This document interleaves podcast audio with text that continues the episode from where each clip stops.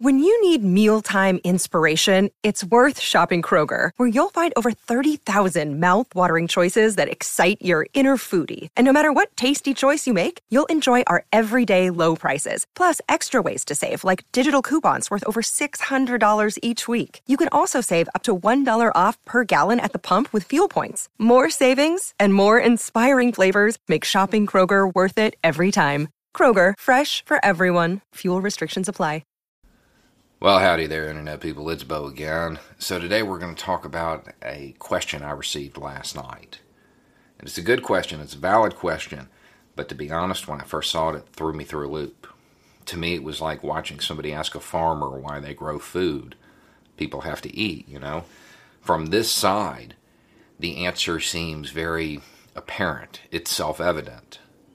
But the more I thought about it, the more I realized it wasn't. Not really.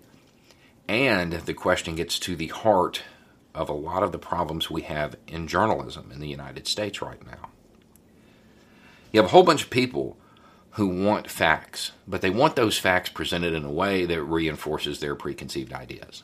You have some people that don't even care about the facts, they just want their preconceived ideas reinforced by somebody who they feel has some kind of authority because they're on the cable news show. A lot of journalists play into this. But that's not why freedom of the press was enshrined in the Bill of Rights. Why do we have spies? Every country in the world has spies. Why do we have spies? Asking that on this channel is funny. I'm sure somebody right now is typing to get rid of democratically elected governments and install one that was friendly to us. And yeah, that happens. But that's that's a byproduct. That's a byproduct. That's not the goal. The goal is to get information, put it in a report, and give it to policymakers so they can be better informed, so they can make better decisions because knowledge is power. If they're really good at their job, they can take a bunch of information, sift through it, determine the opposition's intent, and give policymakers a forecast of what's going to happen. Knowledge is power. If the United States was healthy and functioning properly, you're a policymaker. Your vote, your calls, your petitions, they influence policy if things were working right. That means you need to be better informed so you can make better decisions because knowledge is power. That's why the freedom of the press is so important in any country, any system of government where the people are supposed to lead. All this came up because I retweeted something about Nigeria. And the guy was like, you know, I I feel for him, but what can I do with this? Realistically, right now, nothing. Trump's foreign policy team is not going to get involved in this. Highly unlikely. And to be honest, if I was a Nigerian, I wouldn't want him to because they're going to make a bad situation worse.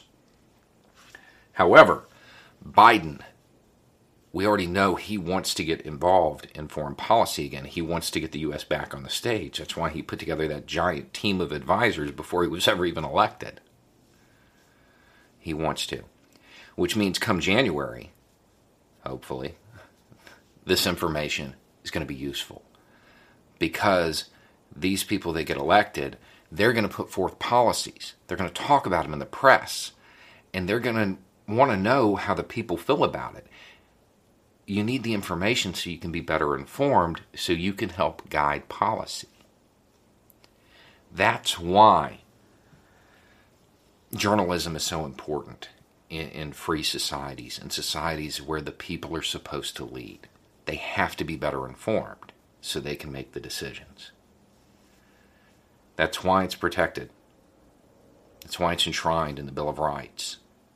Journalists, they're your spies, feeding you information so you have a better grasp of things that you can't experience firsthand. You can't be everywhere at once. Your embassies are the different news bureaus. And just like just like embassies, you need to be listening to all of them. at least a large portion of them. Some may have been compromised, but you need to listen to a whole lot of them because different pieces, different places pick up different parts of the story, give you a clearer picture. Learning about events that are occurring overseas and understanding them ahead of time before before the politicians can put a spin on it that can help save lives because you can be better informed before they realize they need to propagandize it. So, at the end of the day, why do you need to know about Nigeria right now? Because you're probably going to need to know about it in February. And by then, the the spin will have already started. And the spin is going to be determined by who has the power. And in this case, money is power. The companies that stand to make a lot of money will determine the spin unless people know what's going on already. So, anyway, it's just a thought. Y'all have a good day.